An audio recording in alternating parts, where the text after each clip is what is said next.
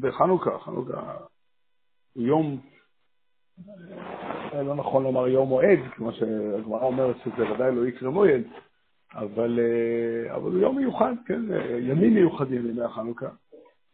ימים של, אה, ימים של, אה, שבאים, כמו כל הימים המיוחדים, הם באים בשביל לרענן את ה... לרענן, לחדש, להעמיק, להעשיר את המפגש שלנו עם, עם הקדוש ברוך הוא, עם התורה.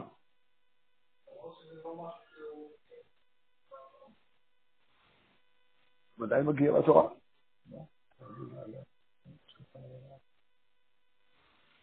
הוא ודאי מגיע מהתורה. זה נכנס בגדר תורה שבעל פה. כן, זו מאוד חשובה ההערה שאתה אומר. לא, תכננתי לדבר את זה עכשיו, אני גם לא מתכוון לעשות את זה, אבל אני אגיד את זה בכמה משפטים. דברים שהם דרבונון, אחד בגיליון שנקרא עומקה דה פרסה, שיוצא לאור ברמת שלמה. לפני כמה שנים, אחד שם שאל שאלה, האם אדם שלומד דינים של מצווה דרבנן, מקיים מצוות תלמוד תורה דאורייתא או דרבנן? מה אתה אומר, סמי?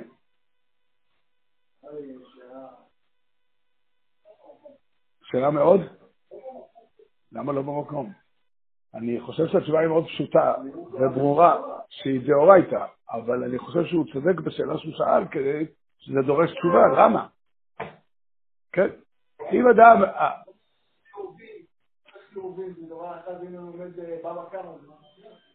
לכאורה, ההיגיון הפשוט אומר שגדר מצוות תלמוד תורה זה ללמוד את התורה שבכתב ואת פירושה, פירושה בעל פה.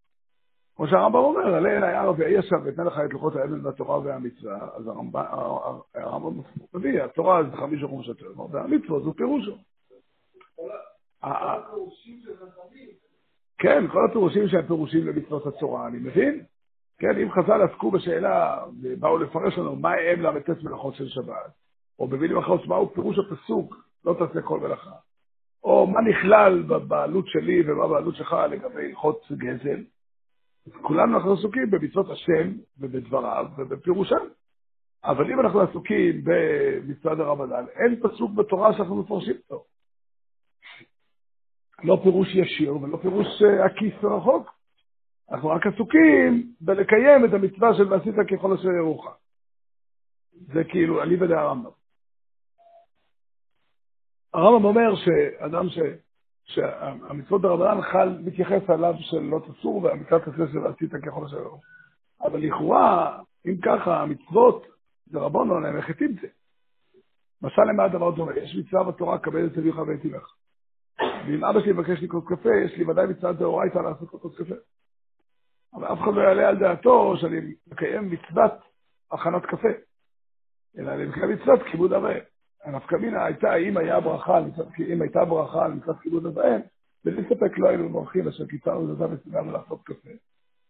אלא היינו מברכים, אשר קיצרנו וציוונו לכבד אב ואם. זאת אומרת, במילים אחרות, החפצה של המצווה הוא לא הקפה, הוא כיבוד אב ואם שיש לי.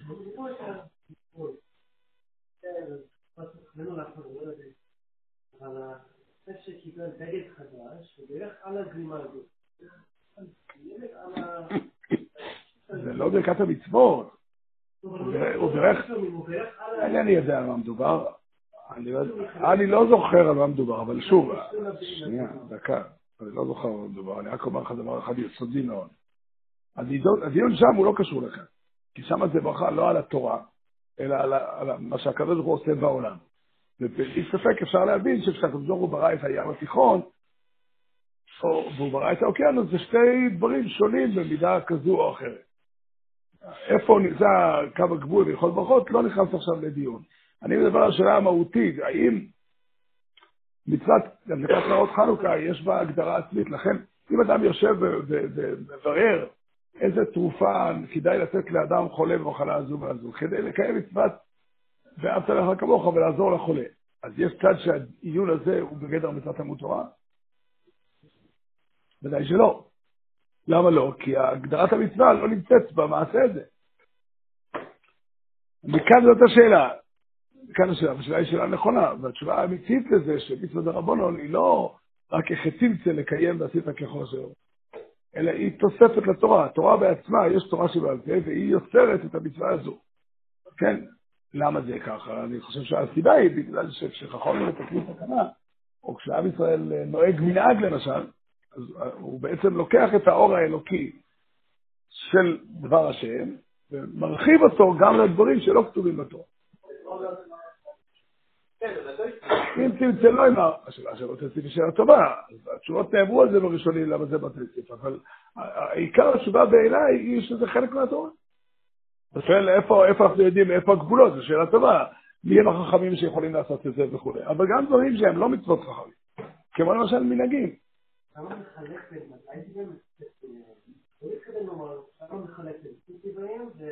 זה קשור לשאלה כמה צריכים להחמיר בקיום מצוות הרבנן. לא, אני לא, המילה דאורייתא היא לא המילה, אלא התורה מתרחבת, יש לה מקום גם במקומות אחרים. באותה מידה, למה באותה מידה? ההתפשטות של האור היא בהתאם לקרבה למרכז. כן, משל למה הדבר דומה?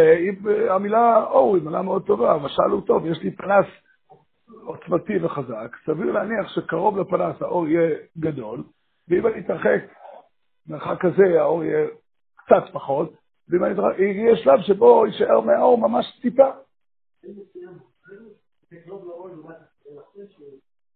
כן, כן, ודאי, מה זה הלל מסוים? לא, התשובה היא, קודם כל אני לא יודע אם זה קשור, זאת אומרת, שאלת החיוב, השאלה אם מברכים על מנהג או לא, היא לא השאלה האם המנהג הוא קדוש או לא קדוש, אלא השאלה האם מתאים המילה, מתאימה המילה בציוונו. אבל אה, כן, אם למשל ישאל השואל, שאלה טובה, כן, אה, אדם ש... שוב, כלומר, אה, איזה דוגמה אני אקח? האם אומרים לדוד השם באלף לראש חודש אלול? ברור שלהגיד לדוד השם אורי ואישי זה מנהג בעלמא, שאפילו לא מנהג חובה. מי שלא רוצה, לא אומר. כן, יש קהילות שלא אומרות, הכל בסדר. אבל יש בו מנהג, המנהג הזה הוא מנהג של תורה, והשאלה היא מה נכון לעשות. השאלה הזאת היא דברי תורה. אני זוכר שהיה ברמת שלמה, היה סיפור, באופן כללי, נוהגים בעולם כשאומרים בואי בשלום בקבלת שבת, מסתובבים אחורנית. אבל בשכונה כמו רמת שלמה, או בעיר הולדתי, עיר ילדותי, כמו צפת, אז היה מקום לדון בשאלה. בגלל ששם לא מתפללים למזרח, אלא מתפללים לדרום. השאלה אם מסתובבים לצפון, או מסתובבים למערב, באותו אופן. אז דנו בשאלה, ויהודי אחד כתב חוברת על הנושא עם דיון בשאלה. מישהו אמר, מה זה משנה? הרי אפשר לא להגיד קבלת שבת, ודאי אפשר לא להסתובב לבואי בשלום. ועכשיו תסתובב לאן שאתה רוצה. אני חושב שזו טעות. זה נכון שאפשר לא להגיד קבלת שבת, זה נכון שאפשר לא להסתובב בבית השלום, כל זה הם ודאי לא מנהגי חובה וכולי, ועדיין למנהג יש טעם, והמנהג מבטא רעיון תורני אמיתי, ויש שאלה באיזה אופן נכון ללמד אותו. צריך כל מבחן, כל מנהג לבחון האם התפקיד, הרמב"ם כותב שהתפקיד של החכמים זה לבחון את המנהגים שהציבור נוהג, איזה מהם ראוי ואיזה מהם לא ראוי. אם יש מנהג, לדוגמה, שולחן ערוך מביא, הרמור מביא שהיה מנהג לא לעשות מלאכה בימי חנוכה, והוא אומר, המנהג הזה הוא לא ראוי. אז הוא, זה בדיוק התפקיד של החכמים, להפעיל uh, ביקורת על מנהגים טובים ולא טובים. לפעמים מבקרים מנהג כי יש בו נזק, לפעמים מבקרים מנהג כי הוא חסר טעם. אני מניח שאם היה מנהג מסוים, אה, לא יודע מה לעשות, אה, למחוא כפיים אה, שני, שני מחיות לפני הדקת פירות, ושתיים אחרי, יכול להיות שהרבנים היו מבקרים, כי זה, לא, כי זה חסר טעם, לא את זה. אבל הכל פנים. בלי ספק, כן, יש אה, דבר שנקרא סוגיות שלמות בשרת על מנהגים. המנהג מבטא את, את, את האופן שבו האור האלוקי מתפשט אלינו גם כן. זה הערה שאולי הערה מאוד יסודית ומאוד חשובה, אה, בעיניי לפחות. אני רוצה לחזור לנושא שאותו אנחנו, עליו אנחנו מדברים. החנוכה נועד, בלי ספק, כמו כל המועדים, ונועד כדי לרענן, להעביר איזשהו מסר של אה, חזרה למקור, מה שנקרא, של אה, התרעננות, אה, בנוגע לעבודת השם, לעמידה של האדם מול בורא עולם. ואני רוצה לנסות להגיד, כן, מה, מה, מה, מה יכול להיות, ובאיזה אופן אנחנו צריכים לתפוס את הדבר הזה. חנוכה מבטא באופן כללי, חנוכה מבטא את זה שיש מציאות של חושך. כן, הדבר הזה הוא לצערנו, לצערנו מילה נכונה, לכאבנו, מכאב אותו היטב. לחושך יש הרבה פנים והרבה צבעים, כן, למרות שהוא אה, תמיד שחור. אבל אה, יש הרבה גוונים והרבה תת-גוונים והרבה אופנים של חושך, כן? והרבה פעמים האדם נמצא במצב האדם היחיד בציבור, נמצא במצב שאין לטפל לערך האלוקית. כן, משל למה הדבר דומה, כן, עם ישראל במצרים היו במצב של אין שום דבר, לא, והקדוש ברוך הוא בא והעיר, כן, כן, השם ויער לנו, ככה אמרנו אתם באלף, בסכום חג בערותים. זה, זה, זה דבר אחד. עכשיו, יש מצבים כאלה, וכנראה שהגלות מאפיינת את הדבר הזה, שבהם אין הערה אלוקית שמגיעה לעין. לא רק שאין הערה בפועל, אלא שאין דרך שהיא תהיה. זאת אומרת, המציאות של הגלות קובעת את זה שהקדוש הוא לא מתגלה בגלות. זהו, זה הסיפור. והתברר שאז קורה דבר חדש. דבר חדש שקורה זה שהאי מוצא בתוך עצמו אור וכוח וקדושה כדי להתעורר ולהביא את, ה... את הקדוש ברוך הוא לעולם. הסיפור של חנוכה קודם כל, באמת סיפור מדהים, שקשה רגש מאוד ועוצמתי מאוד. כאשר מתתיהו בן יוחנן, כהן גדול, עומד מול המציאות היוונית, ומול הגזרות של אנטיוכוס, אין לו שום מחשבה שיכולה להיות לו, איפה, כאילו, מה הקדוש ברוך הוא רוצה ממנו? הוא צריך הכל להתבונן לבד, ולשאול את עצמו מה, כן, לחצוב בתוך ליבו ולשאוב משם אמונה, אהבת השם, עומד, רוח הקודש, קרא לזה ככה, כדי, כדי לפעול. וזה מה שהוא עושה. זה מה שהוא עושה, ובדרך הזאת הוא לקח אחריו את משפחתו, ואחר כך עוד רבים רבים מעם ישראל, ושם השם חל. ולך עשית שם גדול וקדוש בעולמך, על הפעולות שלו, שלהם, והם הצליחו באמת להעמיד את היהדות מחדש. ככל הנראה, הנס של המנורה הוא סוג של כתר ועטרת לסיפור המלחמה. הוא מבטא את זה שהקדוש ברוך הוא באמת אה, מקבל את מה שהם עשו, כן? כן. בית המקדש, כמו שהיה בימי בית שני, הוא טיפה מתקן את הגלות, לא מאוד משמעותי. היה מי שסבר שצריך לצום בימי בית שני. ואז הרמב"ם אה, שמו בתשעה באב. כן? כי הגמרא אומרת בסוף פרק א' של, אה, של יומי, לא שאתה הסוגיה היא לא ככה, אבל כן, יש לזוליה. בסוף פרק כ' דיומי, אומרת הגמרא שהיו חמישה דברים שהיו קטנים בבית שלי, ואחד מזה השערת השכינה. שזה לכאורה עיקר ההבדל בגלות לגאולה, זה השערת השכינה.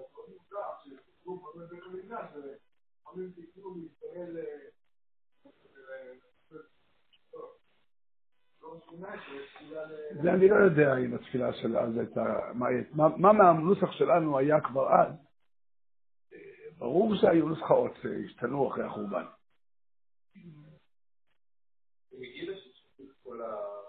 שמונה עשר בחודש, שמונה עשר בחודש, אבל לא הנוסחאות שלהם. הנוסח שאנחנו מתפללים בברכת רצי, וחותמים, המחזיר של יוצא לציון, לא היה בימי בית שני. עכשיו אנחנו יודעים במפורש, הנוסח היה שאותך בירעל, שאותך לבדך בירען העבוד. היום אנחנו משתמשים בזה בפיוט, אה, יש, משתמשים בפיוט הזה. הנוסח הזה בפיוט. אז איפה בדיוק הנוסח אני לא יודע, אבל, אני אומר, העיקרון של, של, וזה העיקרון של נס חנוכה, והוא עיקרון כללי ורחב, שהוא משקף את האופן שבו אנחנו חיים ומתקיימים. זאת אומרת, אנחנו צריכים בעצם למצוא את האור שבוער למטה.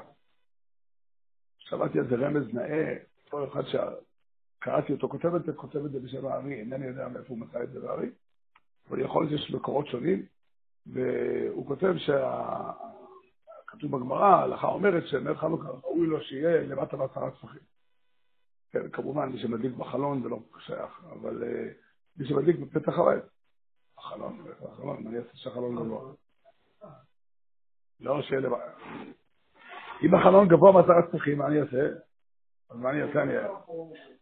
כן?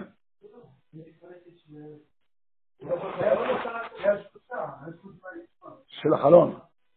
לא, לא נראה לי. לא נראה לי מרחיב על עדן החלון. הקופלים, אז האריזה מביא את הביטוי, שהאריזה דרש את זה, את מה שכתוב בחז"ל, אית את החגוצה, גוכין ולא חיסלו. הוא אומר שאדם צריך להתייעץ עם אשתו. אם אשתו נמוכה, מתכופפת, לשוחח עם. מישהו אמר לי שכתוב להתייעץ, לא הכוונה לשמוע בקולה, רק לשאול אותה מה דעתה, ואחר כך לעשות מה שאתה חושב. אבל מה שאני חושב, הרמז של האריזה הוא מאוד מאוד נאה ומאוד יפה. אני חושב שהוא בא לבטא משהו מאוד עמוק. האור, האור של חנוכה נמצא נמוך, ואנחנו צריכים להטות אוזן ולהקשיב למה שהאור הזה אומר. בעוד שהצורה הטבעית של התורה היא שדבר השם מגיע מלמעלה, ומשם אנחנו שואבים את האור איך לחיות, דבר השם, האור של חנוכה מבטא שדבר השם נמצא למטה. זה יכול להיות בתוך הקול של הנשמה של האדם. אני רוצה להשתמש עם זה לדבר שבאמת באמת אפשר להגיד את הדרשה הזאת כמו בחנוכה, אלא בהרבה הזדמנויות אחרות, היא נכונה לכשעצמה, אבל היא גם קשורה לחנוכה. ואני אתחיל כך. הרבה אנשים מהחברים שלי, לא יודע אם כולם, אבל הרבה אנשים מהחברים שלי, אולי רוב האנשים, ש... כל האנשים כמעט שדיברתי איתם על הנושא, מסכימים עם הרעיון שהם היו רוצים לעשות שינוי בחיים.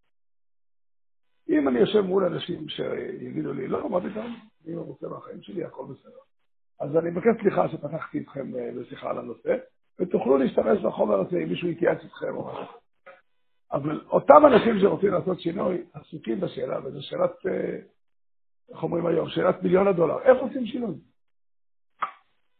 יש כלי אחד שחשבתי פעם שאיתו עושים שינוי, ונראה לי שהרבה אנשים משתמשים בכלי הזה, יש לדון כמה הוא טוב וכמה הוא מצליח. הכלי הזה קוראים לו מכות, או צעקות. יש מצבים שבו מישהו צועק על מישהו אחר, משגיח, אבא, מורה, אימא, לא משנה, כן, כל מיני, כל מיני מקורות סמכות. זה יכול להיות גם, אה, לא צריך לצעוק דווקא בקול, אפשר לצעוק בכתיבה למשל. זה גם סוג של צעקה. ויש גם דבר שנקרא לצעוק על עצמך. שוב, זה לא חייב להיות בקול רם, ולא צריך להחזיק רמקול ביד. אפשר לעשות את זה בלחש, אפילו במחשבה בלבד.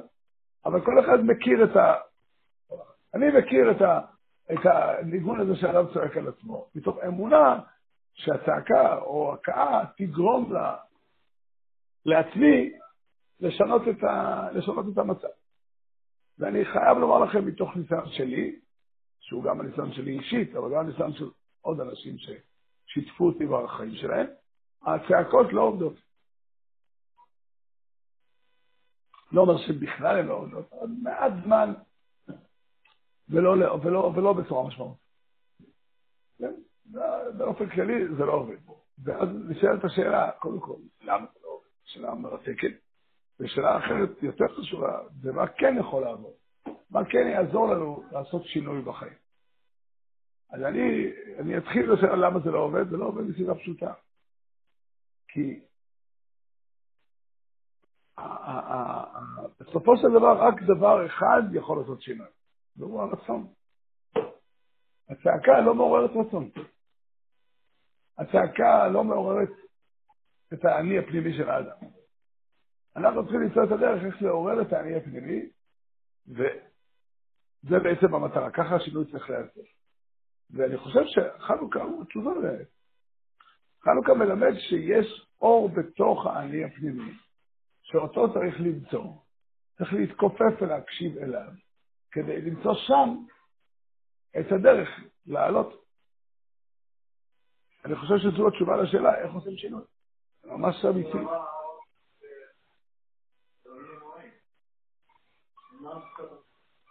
אמרתי שהדרשה הזאת אפשר להגיד אותה הרבה פעמים. אבל לפני כמה ימים, ביום רביעי שעבר, הזדמנתי, לא הזדמנתי, אני מגיע כל שבוע לישיבת דרך השם. ונפלה השיחה שם על השאלה איך עושים שירה.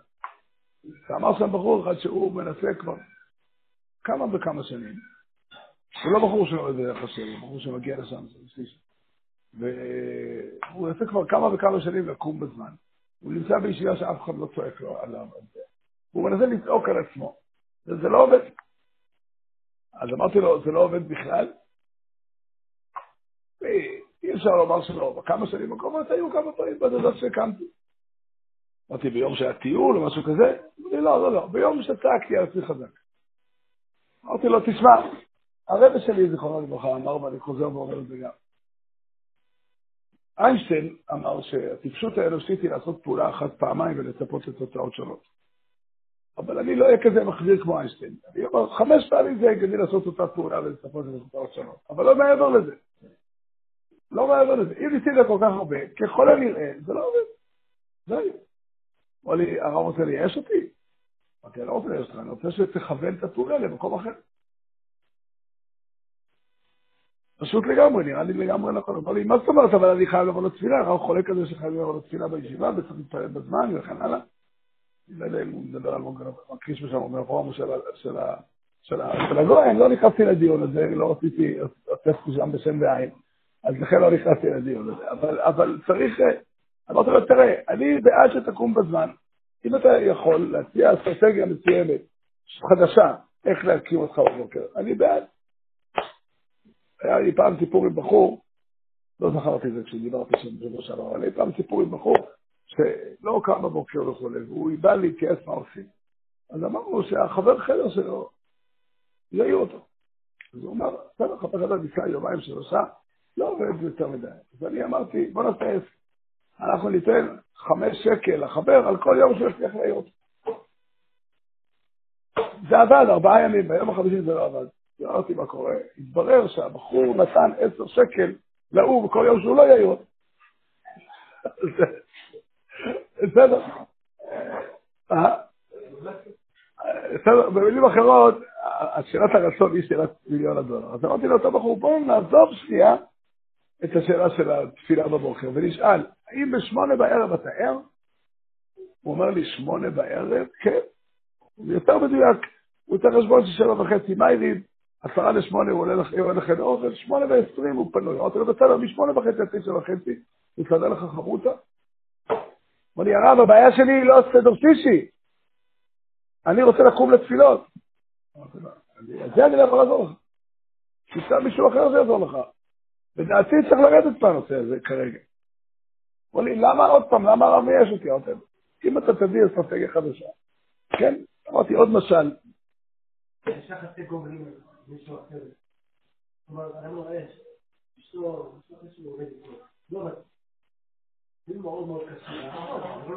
אני לגמרי מבין, ואני אעסוק גם בזה, כי זה, אף אחד שהנושא שלנו ישיר, הוא עבודת השם, אני מסכים שזה קשור וחשוב גם בענייני יחסים עם בני אדם. אבל, אבל, אבל, מה?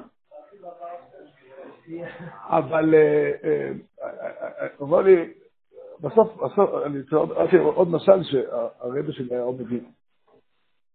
תראו לעצמכם שיושב קצין בצבא, ומזהה בצדק שהמוצב של האויב, המוצב המסוים הזה, הוא מאוד מזיק, מאוד לא טוב. תלוי לקראת הבת שלי, לקראת הבת של, שלנו הוא לא טוב, כן, יש להם עמדת צפייה טובה על השטח שלנו, ופה ושם יורים משם, וזה לא טוב. הפתרון הוא מאוד פשוט, שולחים פלוגה של חיילים, מכסים את המוצב. אז הוא שולח פלוגה של חיילים, סתם, לא יודע כמה שמים בפלוגה אנשים, נגיד 20 חיילים, הולכים לשם, חוזרים משם בשן ועין. חמישה נהרגו, חמישה נפצעו קשה, שלושה נפצעו קל, הנשק כולו נתפס. אה, אומר המפקד, אין בעיות, מחר הולכת פלוגה חדשה. חוזרים אותו דבר, עם שינויים קלים, במקום חמישה הרוגים, ארבעה, וכן הלאה. עוד פעם, אם לא עובד, או שולחים פלוגה שלישית. פלוגה רביעית, חמישית, שישית, שביעית, מה אתם רוצים למפקד הזה? לפי דעתי הוא נציג של האויב. לפי דעתי הוא נציג של האויב. בסוף, אין לי, שוב, העיקרון של איינשטיין. איזה טעם בעולם יש לו? מה יהיה עם המוצב? אני מציע לך לשלוח פלוגה של חיילים למוצב אחר, פחות מסוכן, פחות משמעותי אפילו.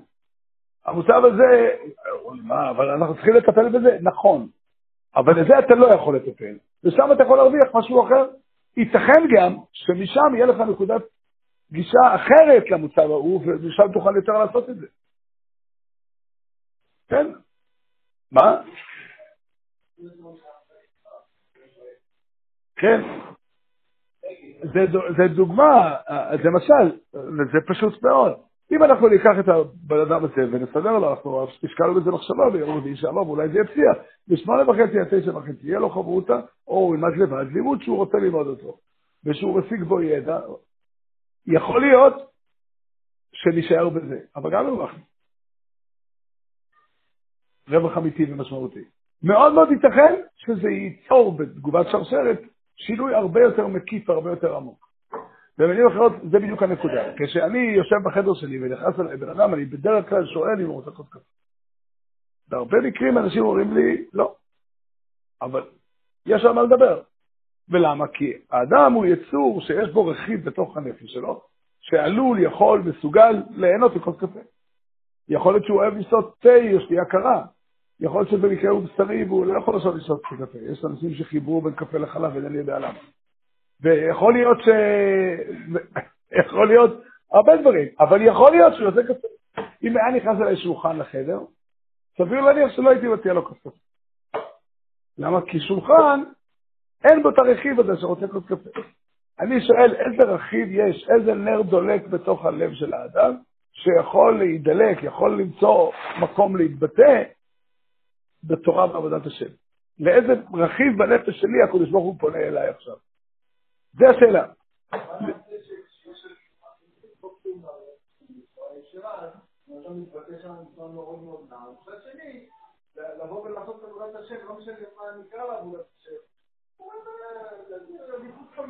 אני מניח, שוב, שוב, סמי, אז אני עונה לך, אני מניח שלכל אדם אנחנו נמצא דברים שקשורים לעבודת השם ברמה כזו או אחרת, ושהם יהיו משמעותיים. אני אגיד לך דבר, על זה בורד של רבי נחמן. רבי נחמן אומר שלפעמים בן אדם רוצה ללמוד אה, פרק משנייס, והיית אומר לו, אתה, משנייס, נו, איפה, ברמה שלך, איפה אתה נמצא? אה, החיים שלך הרוסים, אתה כל כך לא בסדר. אז אמר רבי נחמן, וכי יש לרשעים תורה שאוסרת עליהם ללמוד פרק משנייס? וכי יש גן עדן לרשעים, עולם הבא לרשעים, שהם לא נותנים שם להיכנס עם מישהו לרעת פרק משנייס? פרק משנייס לא יזיק לך. עכשיו ישאל השואל, מה, איך, בדיוק? לפעמים צריך לעשות מחשבה ולמצוא מה באמת זה אדם רוצה. עכשיו, הדבר הזה הוא באמת הסוד של החיים. ממש, הבור של האריזה, להלעיט את החוצה, גחי דלחי שלה. תקטה את אוזנך לקול שמגיע מהנש... מהנפש פנימה, עמוק יותר, ותקשיב איזה פעולה שקשורה לתורה ויראת שמיים. כן, לפעמים, במצבים קיצוניים, אני אפילו לא מחפש דווקא דברים שקשורים לתורה ויראת שמיים. אני עסוק בלשקם בן אדם, אז אפילו הצלחה בבישול יכולה לתת איזושהי תנופה. אבל אני בדרך כלל מדברים על אנשים כאלה שלא רוכבים במקום הזה, ולכן צריך למצוא את הדבר, את הצד של עבודת השם, שהם יכולים אה, להתחבר. המשקל של זה זה מה שאמרו חז"ל על תלמודו, אין עולה יותר או אין לו במוחם שלי וחופק. ובאמת, זה נכון שהרבה פעמים לימוד תורה מסוגים שונים יכול להרים בן אדם אם הלימוד מכוון אליו. כן, זה ממש מה שצריך לעשות הוא מעט ממש. כן, אי אפשר לשער כמה הרבה אפשר להשיג מעשר דקות לימוד ביום. בתור משל. או כמה מהפכה יש בזה שאדם מתרגל לרעיון שהוא, אה, נגיד, מרים טלפון לאימא פעם, פעמיים בשבוע.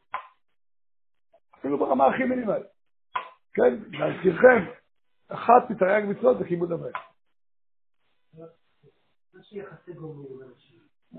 אז אני אספר לך סיפור. אמר לי פעם בחור שהיחסים עם ראש הישיבה שלו הם, הם הרוסים לגמרי.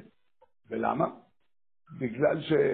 בגלל שהוא לא קם לתפילות, כמו שכבר הזכרנו, מישהו אחר, אבל דומה בעניין הזה, שלהם מאוד כועס עליו.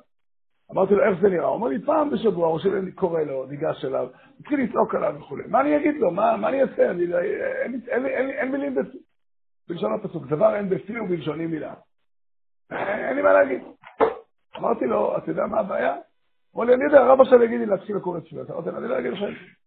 אני אשאל אותך שאלה אחרת, האם מערכת היחסים שלכם צריכה להצטמצם בנושא הזה? או זה לא אני קובע על מה הוא מדבר איתי, זה הוא קובע. אמרתי, זה לא נכון. אני מבטיח לך שאם אחרי הצעקות, חצי שעה אחר כך, תיגש לראש הישיבה ותשאל אותו קושייה בסוגיה, הוא יענה לך. יש לכם צד שלו? מה אתם אומרים? אנחנו לא מדברים על ראש ישיבה בסדר, כי אנחנו לא זוכרים, אני לא אומר מי הוא. אני זוכר מי הוא. אבל יש לך צד שלו? ברור לי שכן. לכל היותר, הוא... אני אומר לך, אני אומר לך, שאם זה, לא תמיד זה קל, וצריך להתגבר על המחסום, אם אתה תצליח להיות מקרי בדבר הזה, בלי לקום לתפילה. אתה תיצור מערכת יחסים הרבה יותר מורכבת. הוא יכעס עליך, אז אתה לא קם לתפילה. אבל מערכת היחסים תיראה אחרת לגמרי. אני מבין את הקושי, אבל שוב, מה שצריך לעשות זה למצוא, אנחנו שבויים, זה בדיוק הנקודה. החושך שווה אותנו במקום מסוים. החושך לוקח את המקומות הספונטניים, הטבעיים, גם החשובים, ושם אותם בצד, ושם אותם בבעיה, בקושי וכו', אבל זה לא סותר שאפשר למצוא דרך שהתחלתה תהיה בעיר שטחה מצער ואחיתך יפגה מאוד, שתיצור יחס אחר. יש סיכון מסוים בצד הזה, שזה עלול לגרום לו לקום לתפילה. יש סיכוי כזה. סיכון, לא התכוונתי חלילה, סיכון כזה. אבל, אבל, אבל אני לא, אני אומר, זה סיכון קטן, לא סיכון גדול. כן, אמרתי את זה לפני, לא יודע כמה זמן, הזמין אותי לדבר בפני קבוצה של אה, חבר'ה שיצאו בשאלה. אז אמרתי להם, תקשיבו טוב, אתם גדלתם בעולם של תורה עד גיל 18, 20, 21, 22, כן, העולם, זה חלק מהחיים שלכם. לא יעזור לכם שום דבר, לא. אתם צריכים להתמודד עם המקום של התורה בחיים שלכם, ואתם צריכים לקבוע איתי לתורה. לא אמרתי קבעתי לתורה כמו שכתוב ברמב"ם פעם ביום, פעמיים ביום, אבל פעם בשבוע ללמוד תורה ברצינות ולהתמודד עם הדברים, להכיר את זה יותר נכון, ואז הוספתי, יש סיכון כלשהו, סיכון מחושב, שזה יביא אתכם לאותו שאול, אבל הסיכון הוא קטן. באופן כללי זה יביא אתכם לחיות את חיים יותר בריאים עם הדבר הזה, שהוא חלק משמעותי. אי אפשר לעשות delete לחלק כל כך חזק ומשמעותי בחיים שלך. אז אומרים לי, לא, הרב מתכוון, אני במפורש אומר, אני לא מסתיר. אני מאוד מאוד רוצה שכולכם תחזרו בתשובה. אבל אני לא מצאתי את הדרך לעשות את זה. אני מציע לכם דבר שיכול לשפר את מערכת היחסים שלך עם היהדות, עם התורה, וכן, זה חלק מהחיים שלך.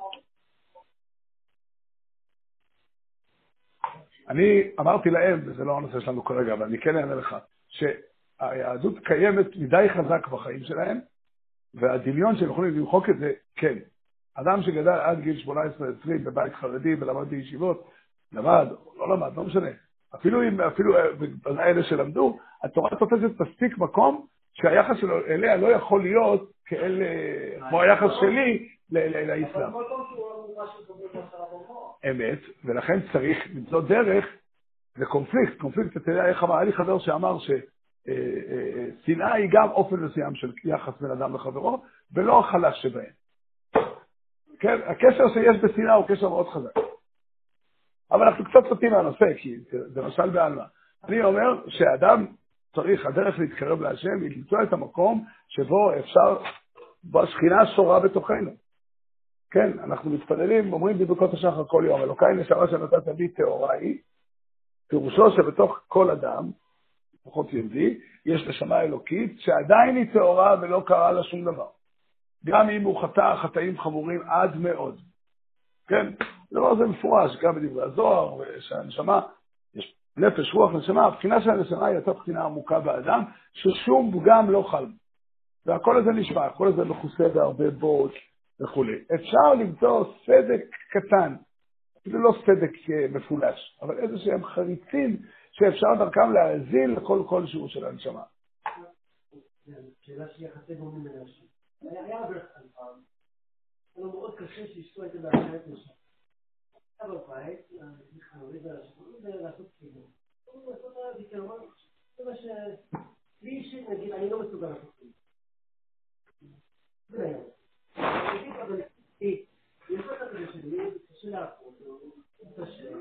אין שום בעיה, אני אומר, אני אומר, אני אענה לך. יש בכל חיכוך בין בני זוג או בין אנשים אחרים, יש מעגל אחד שבו החיכוך קורה. מקום, מרחב מסוים שבו החיכוך קורה. חיכוכים, בטבע הדברים, קורים בין כל בני זוג. עכשיו, את החיכוך הזה אפשר לחשוב, ולפעמים, והרבה פעמים זה נכון, לטפל בו ול, ולמוסס אותו, לפעמים זה אפשרי. האם הפתרון הוא דווקא לעשות כלים? אני לא אמרתי. לא אמרתי, אני לא יודע מה הפתרון. למוסס, כן, למסור, מה מפריע? מה מכעיז? מה קשה לו? מה קשה לה? ואיך מוצאים דרך, איך להפחית את החיכוך, נקרא לזה, וכו'. זה דבר אחד. אבל יש דבר אחר. בין בני זוג שיש חיכוך, יש גם מקומות שבהם יש, יש, יש צד של חולקה. אני הייתי מחפש אותם ועסוק בלהעצים אותם. כן, לצורך העניין, אותו זוג שיש להם בעיה להיכנס לשבת, יש דבר אחר שהם עושים והוא מאוד מוצלח. הם אוהבים לצורך העניין אה, לשבת ולשוחח על, אה, על, על הילדים שלהם. כן, אני הכרתי זוג שזה הדבר היחידי שהם עשו בהנאה. כן, בסדר, אז, אז יש פה דבר, את הדבר הזה צריך קודם כל לשמר אותו, שהוא לא ייפגע מהמקומות של החיכוך. בהרבה מקרים הוא נפגע. בהרבה מקרים אחרי שאני כועס על זה, אני כבר לא עושה גם את הדבר הזה. דבר שני, אפשר דרך זה למצוא עוד אנרגיה, להעצים את הקשר, להעשיר את הקשר ולחזק אותו.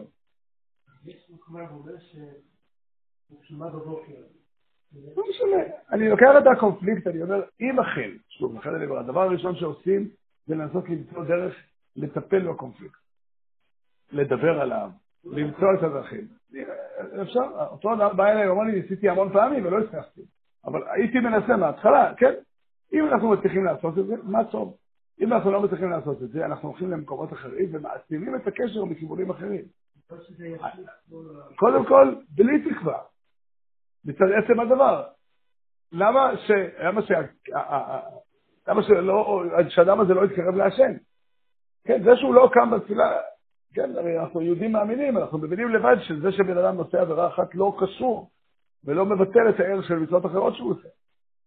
כן? אז זה דבר ראשון, אפילו אם לא היינו מרוויחים את זה. ודבר שני, לא היינו, סליחה, לא היינו גם לוקחים משם כוח לפתור את הבעיה. אבל גם זה נכון שבהרבה מקרים הדבר הזה יכול להביא גם לפתור את הבעיה הקודמת. כן, הדוגמה שהבאתי עם הראשיבה שכועס על הבחור שלו ועל התפילה. אם הייתי חושב שזה קל ופשוט להתחיל לבוא לתפילה, או קל ופשוט להגיד לראשיבה, תעזוב את העניין הזה, היינו הולכים בדרך הזו. לכן אני אומר, אבל הראשיבה, אני מבטיח לך, שאם הוא ייגש אליו אחר כך וישאל אותו שאלה בלימוד, הראשיבה יענה לו. אתה חושב שלא? בהחלט, ופעם אחת לא יקרה כלום. אבל אם השיח על הקושייה בסוגיה יהיה שיח מוצלח, תיוותר ליד מערכת היחסים הכועסת מערכת יחסים נוספת. האם לא תהיה לזה השפעה? אני לא יכול להבטיח שהסוף יהיה שהוא יגיד לו, תעזוב, אתה יכול להמשיך לראות את זה. לא שומעים? כן, כן, כן. לא שומעים את הכלים, והצד החיובי הוא הצד הנכון. כן, דרך אגב, לא, אני רוצה להיות ברור, אני לא מדבר דווקא על עשה טוב לעומת סור מרע. לפעמים מה שנכון לעשות זה לקחת מכשול אחר ולהסיר אותו. כן, אם אדם רגיל אה, לעשות דבר מסוים לא נכון, וזה קשה מאוד לזה, לתקן, יכול להיות דבר אחר שהוא יכול. הדבר הזה הוא בעיניי יסוד גדול מאוד בחיים, וכמעט אין אדם, אני משתמש במילה כמעט כי אני קיבל, כמעט קיבלתי על עצמי, לא להשתמש כמעט במילה, להשתמש במילה הכל. לכן אני לא אומר כמעט, אני, לכן אני אומר כמעט. כן, אני, בעיניי זה, זה, זה, זה לא שהוא מוכרח המציאות. כן, לכן אני אומר, אני, כן. אני אומר וחוזר ואומר את הדבר הזה, הדבר הזה באמת יכול להיות פתח עצום לשינוי בחיים.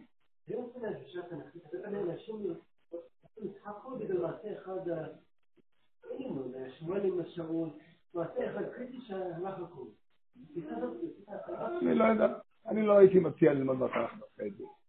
אבל uh, אני חושב שלכל אחד מהסיפורים, היחס למשל של שמואל ושאול, של שאול עם השם, הוא מאוד מורכב. הוא הרבה יותר מורכב ממה מציג. אתה שואל אותי האם הוא ראוי למלוכה? זו שאלה אחת. אתה שואל אותי האם הוא ראוי למלוכה? זו שאלה אחרת. השאלה היא, היחס של שאול, שאול לא נשאר בדמות, בסיפור של העם היהודי כדמות שלילית. אני לא מסכים איתך. לא מסכים איתך. במפורש לא. כן. יכול להיות, שוב, יכול להיות שזה השאלה, השאלה אם אדם ראוי להיות מלך או לא, היא שאלה אחרת מהשאלה האם, אה, האם, אה, מי הבן אדם ומה הבן אדם. משהו אחר, כן. אבל שוב, אני לא, אני לא, אני לא, זה לא, זה לא מה שאני אה, עושה, אני מדבר על המציאות, המציאות היא יותר חזקה מכל מקום. כן, אני, הדבר הזה הוא דבר נכון מאוד ואמיתי מאוד. בני זוג, למשל, יכולים לשנות ולשנות את החיים שלהם, או הורים וילדים. כמה פעמים אני, אני, הדבר הזה מרתיח אותי עד מאוד. יצא לי הרבה הרבה פעמים לדבר עם בחורים וגם עם הורים, בעיקר עם בחורים, ומתארים את היחסים עם ההורים מאוד דל ברוב המקרים, ולפעמים גם קשה. אמרו לי בחור, אני ואבא שלי, אנחנו מדברים בטלפון פעמיים, שלוש בשבוע. וכמה זמן כל שיחה? 20, 30, 40 שניות. מה שלומך, ברוך השם, שתיים מרצח. זה הכל. הלב צועק, מה זה הדבר הזה? מה זה, ביום, ביום, ביום רביעי האחרון, אחרי השיחה הזאת, ניגש אליי בחור ואמר לי, הרב דיבר, הזכרתי שם דרך אגב את הנושא של קשרים עם הורים. אני הרב מדבר על הורים רגילים, לא על אבא שלי. אמרתי, אני לא מכיר את אבא שלך באופן ספציפי, אבל אה, אני רוצה לחשוב שגם עליו. אז אני אומר, אבא שלי הוא לא טיפוס, אה, זה לא עובד, זה לא, אין, אין תקשורת איתו. שוב אני אומר לך, אני לא מכיר את אבא שלך ואני לא מדבר עליו ספציפית, אבל אני רוצה לשאול אותך שאלה. אתה יודע מתי יום הולדת שלו? הוא אומר לי, כן. כן, עשרה בטבת. כן, אמרתי לו, זה אוטוטו קרוב. הוא אמר לי, לא, כן, נכון. אמרתי לו, מה דעתך זה שתיתן לו מתנה לכבוד יום הולדת? אז הוא מתחיל ואמר לי, לא מגיע לו. אמרתי לו, אין דברים טובים שהוא עשה. האם אתה יכול למנות פתק שלם עם מחמאות אמיתיות? הוא אומר לי, הרב מתכוון שאני אגזים. אמרתי לו, לא, לא, לא, בוא תשב ותחשוב, אני מוכן להמתין. תשב ותכתוב פתק, שהפתק הזה היה אמיתי, ישקף דברים נכונים. יש עוד דברים שאתה לא רוצה לבצע אותם. עכשיו, כן? ותקנה לבצע. הוא אומר לי, אני אעשה את זה. אחר כך הוא אומר לי, אבל אני מפחד שאבא שלי יתעלף. אמרתי לו, תודיע לי, אני עובד בחוץ, אני מביא אמבולנס, הכל יהיה בסדר. כן? עכשיו, אני שואל אותך שאלה, תהיה לזה השלכה או לא תהיה לזה השלכה? זה רע? זה לא רע. שאלה נוספת סתם, הוא שאל אותי את השאלה הזאת. הרב בטוח שזה מה שהקדוש ברוך הוא רוצה ממני? אז אמרתי לה, המילה בטוח, אני לא משתמש איתה. זה בכלל. אבל אני בפירוש חושב שזה אחד הדברים הכי חשובים שאתה יכול. לא לחינם הקדוש ברוך הוא ציווה בתורה במצוות כיבוד אב. אמרו לי, לא, כיבוד אב זה מאכיל לו ומשקיעו, אני אעשה לאבא שלי כוסות קפה, אין לי בעיה. אמרתי לו, אני מבטיח לך שאם תפסיק לעשות לו קפה בשנתיים הקרובות, זה שווה פחות מהפתק הזה. כן. סתם אמרתי לו דברים נוספים, אני חושב שכדאי לומר אותם. שיש עוד שתי סיבות שכדאי לך להשקיע בשיפור הקשר עם ההורים. אחת, כמות הכוח והאנרגיה שאתה יכול לקבל מקשר עם ההורים היא עצומה. כן.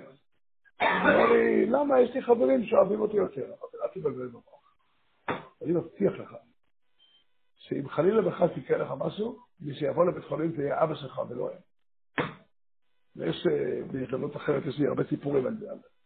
ודבר שלישי, יש נטייה מאוד מאוד רווחת לאנשים, כשהם בונים בתים בצבעים שלהם, הם מעתיקים את מערכות היחסים שלהם משעממים. אז אם תשנה את מערכת היחסים עכשיו, יש סיכוי יותר טוב שהבית שלך בעתיד יהיה יותר. בוא נזה משכנע. בסדר, עדיין לא היה עשרה בטבת ואין לי מה יעשה בסוף. אבל אני אומר לכם, מה? לא שומע. אז אחד מהשניים, או שתחכה קצת, אני אשתדל להשיג את האינפורמציה לספר לך, או שבוא נמציא אותו לבד. כל אחד יכול להמציא לבד את האיש. אה, כן, אני חושב שהדבר הזה הוא דבר מאוד משמעותי. מאוד אה, הבנה נכונה. אה, אתה צודק, סמי, שאפשר לומר דרשה כזאת, ואני אומר אותה בצורה שונה בערב יום כיפור, אפשר לומר את זה בערב פסח, אפשר לומר את זה בערב תשעה באב, אפשר לומר את זה בערב, אפילו ביד כסלו. אה, מתי שרוצים אפשר לומר את זה. העיקר, אה, כי הדבר הזה הוא דבר נכון, אבל כל אחד במקום שהוא נמצא, הוא יכול לעשות שינוי. והדרך היא לא להשתמש בכוח, אלא לזהות את מקורות האור ולהידבק בהם. שיהיה לכולנו חנוכה שמח וכל טוב.